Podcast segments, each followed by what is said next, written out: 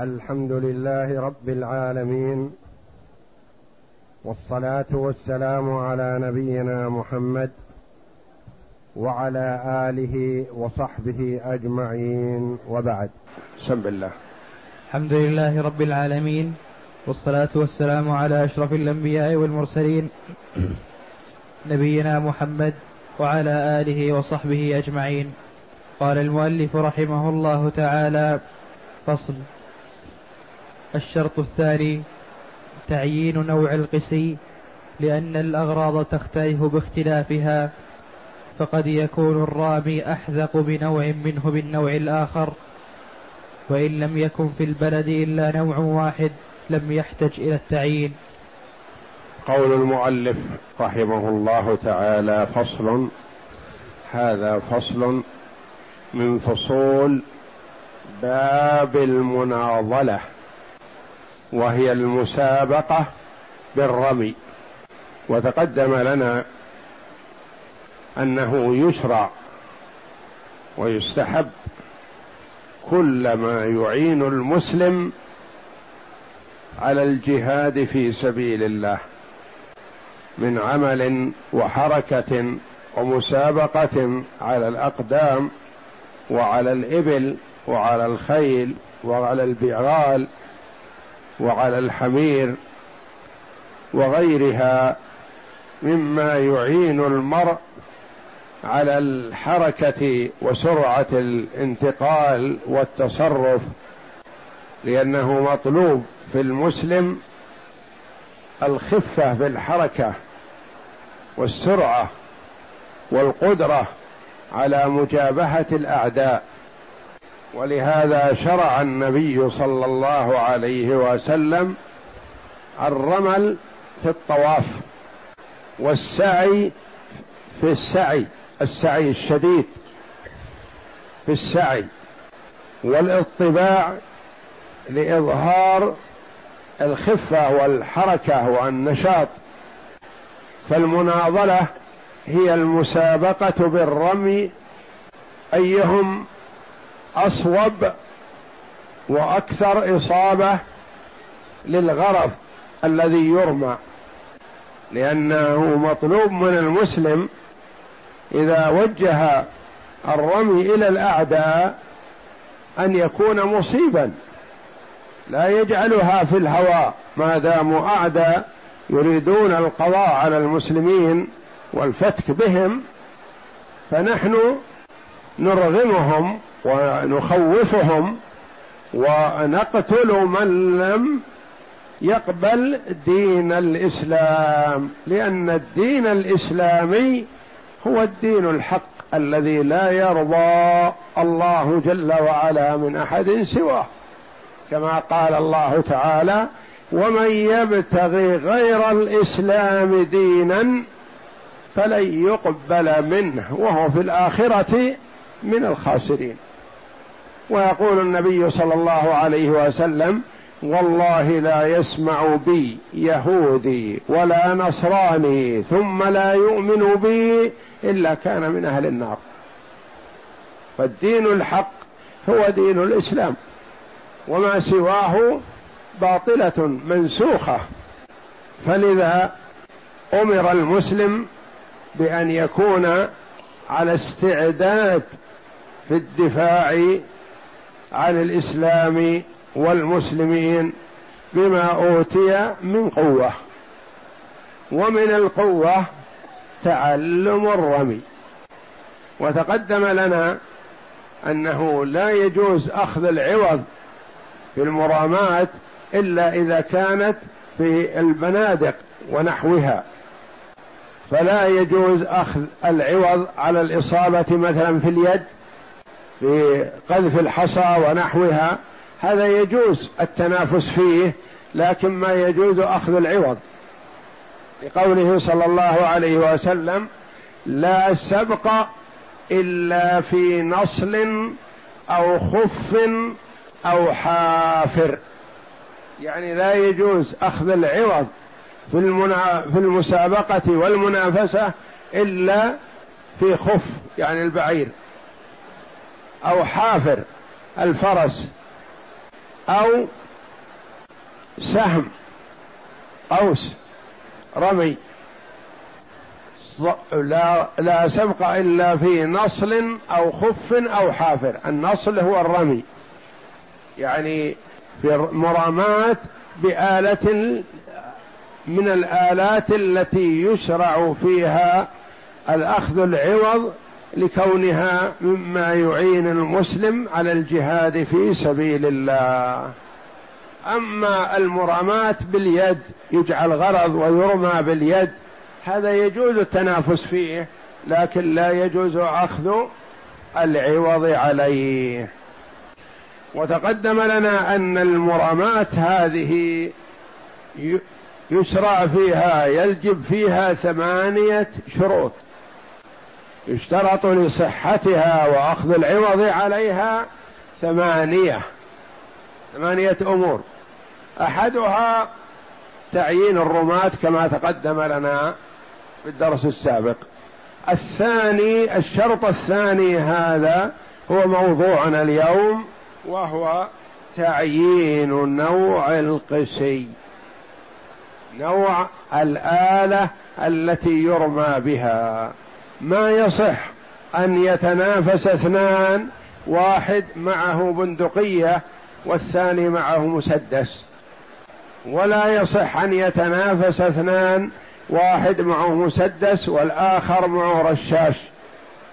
بل لابد أن يكونوا بنوع واحد وأن يكون لهم هدف محدد. ولا يجوز أن يكون المراد البعد. بل لابد أن يكون المراد هو الإصابة. يكون نقطة سوداء أو بيضاء في الهدف. الهدف هو الذي يجعل فيه الغرض. الهدف مثلا الشيء الشاخص الكبير. والغرض أما دائرة فيه أو نقطة سوداء أو نقطة بيضاء أو شعرة توضع في مكان منه هذا يسمى الغرض. الشرط الثاني تعيين نوع القسي يعني بندقية نوعها كذا وتكون واحدة مع هذا ومع هذا. وأيهم يصيب يأخذ الجعل المخصص لذلك. لأن الأغراض تختلف باختلافها. ما يصلح أن يتنافس مسدس مع بندقية بل لابد أن يكون نوع واحد. فقد يكون الرامي أحذق بنوع منه في الأنواع الأخرى. مثلا لو كان أقل يقول كلكم خذوا مسدسات وأنا باخذ بندقية. نقول لا تأخذ مثلهم. إذا أردتم أن تتنافسوا فتأخذوا شيئا واحد. وإن لم يكن في البلد إلا نوع واحد لم يحتج إلى التعيين.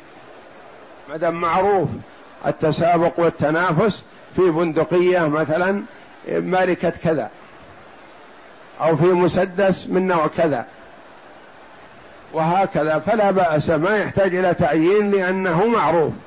مثل إذا باع مثلا هنا بمئة ريال. معروف أنها مئة ريال سعودي ما يصلح مئة ريال غيرها. ولا يقول الآخر لا أنا ظننت أن كذا أو أنا ظننت أن كذا. ما دام البيع بمئة ريال وأنت هنا فهو معروف ما فيه إلا الريال السعودي. لأن الإطلاق ينصرف عليه. يا إذا قال نتسابق نضع لنا هدف ونتسابق ونضع كذا ويتفقون على الجعل. ثم إذا حضروا عند السباق واحد اختلف نقول لا لابد أن يكون مما اتفق عليه.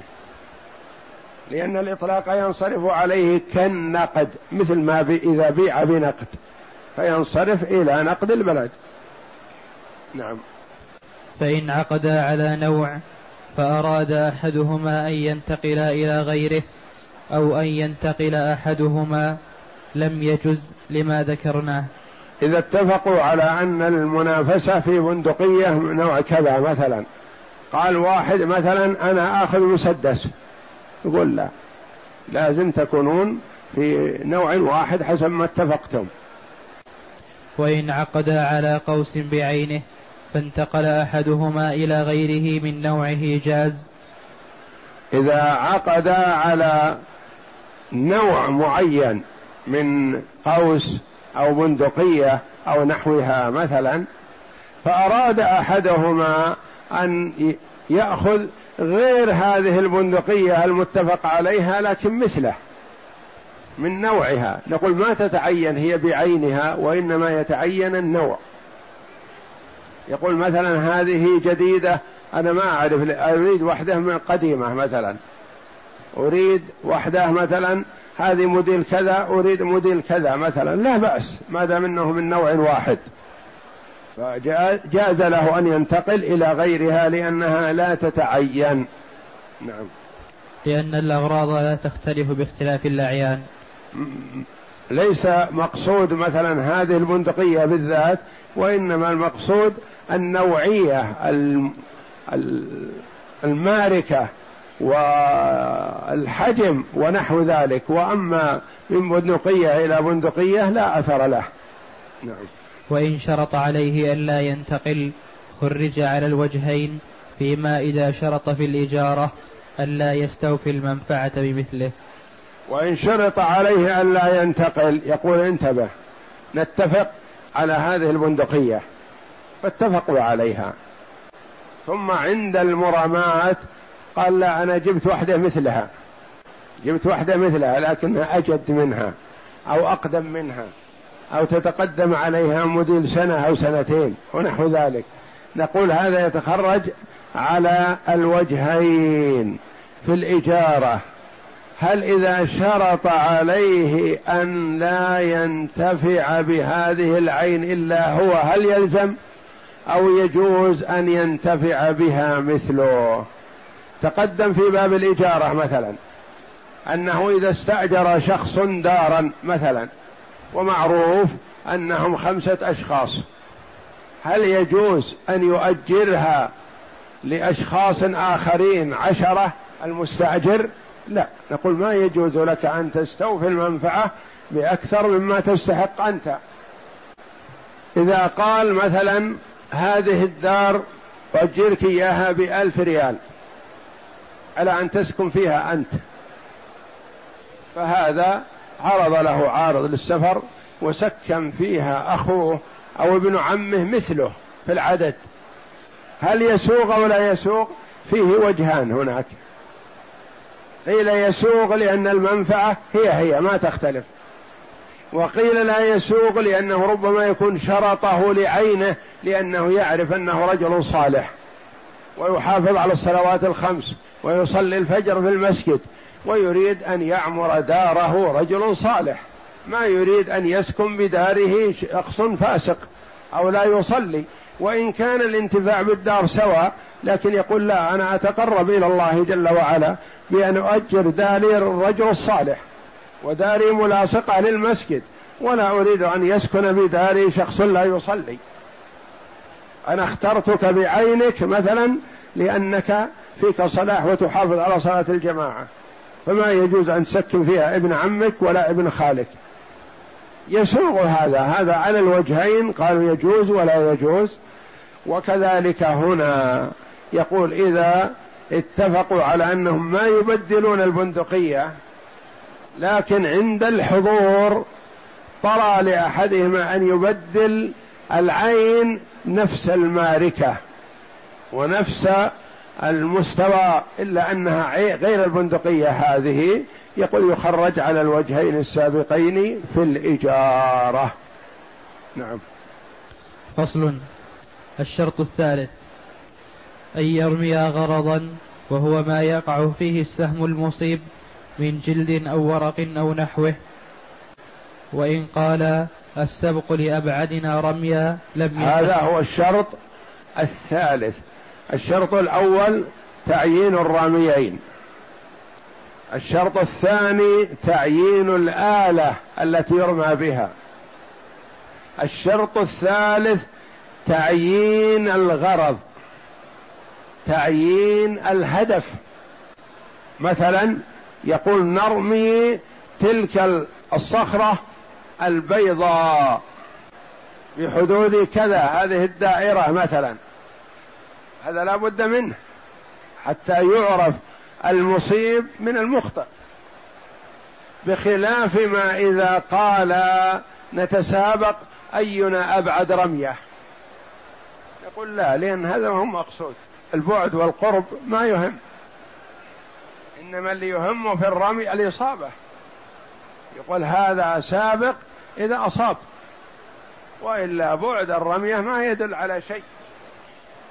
بعد الرمية يدل على قوة الدفع فقط وهذه لا هدف لنا فيها وإنما هدفنا إذا أقبل العدو أن يصوب إليه الفندقية فيصيبه.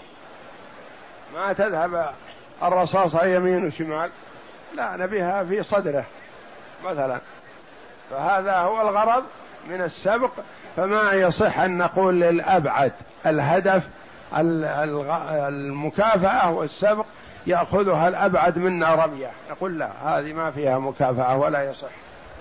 يصح أن نتنافس فيها أحيانا لكن لا يكون فيها سبق لأن هذه الشروط شروط لصحة أخذ السبق أخذ المكافأة وإلا التنافس أي تنافس في أمر ما ما, ما في مانع.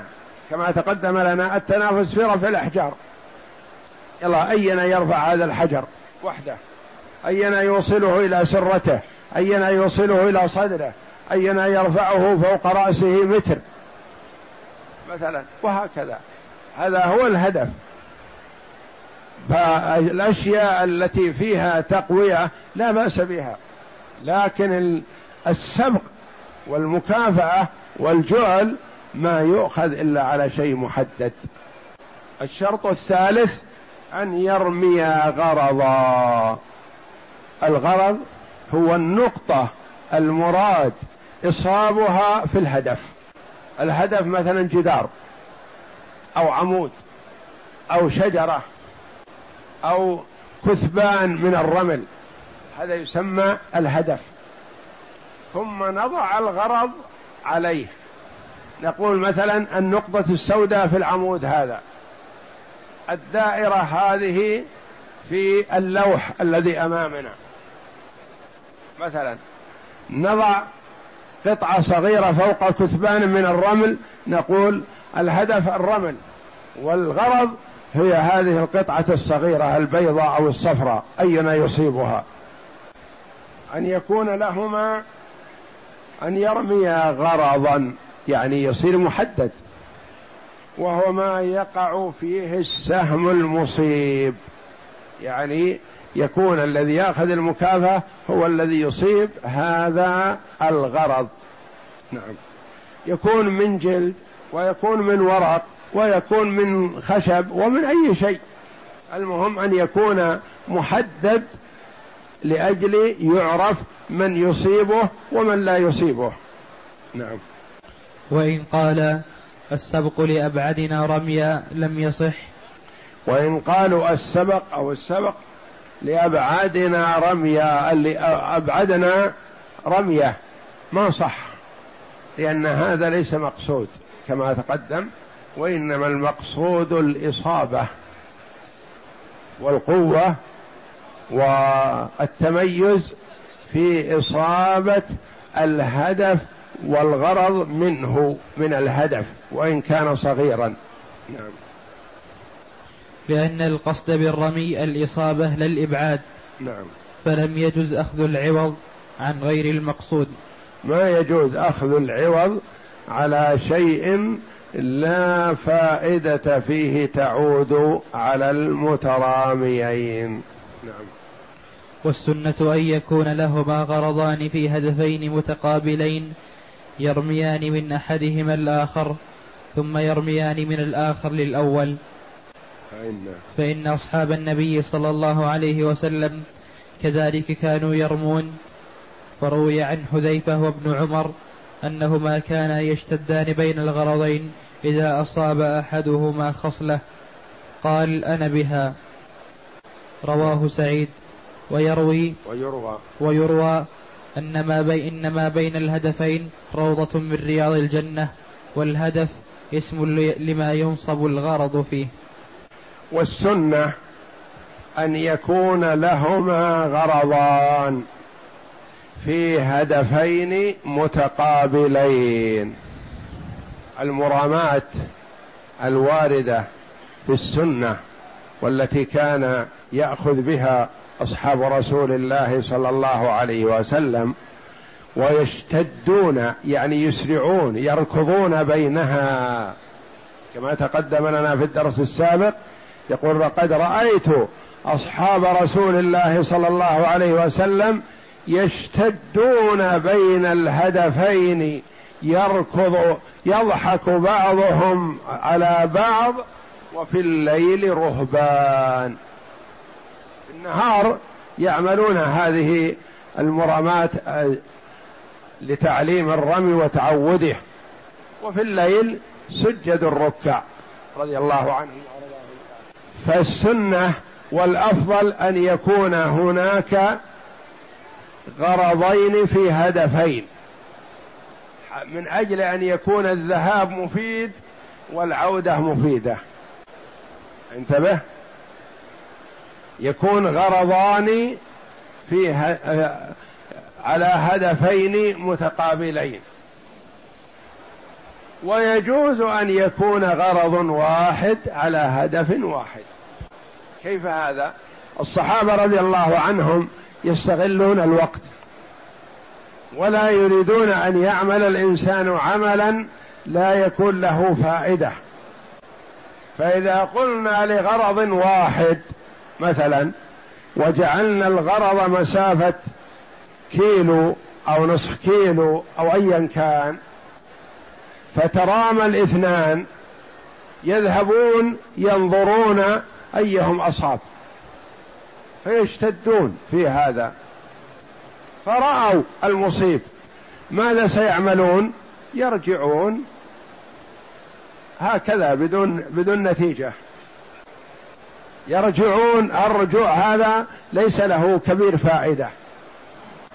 فإذا جعل غرضان في هدفين كان الذهاب مفيدا والعود مفيدا. فمثلا إذا جعلوا هدف بجهه الشمال وهدف في جهة الجنوب ثم وقفوا في الجنوب يرمون الهدف في الشمال.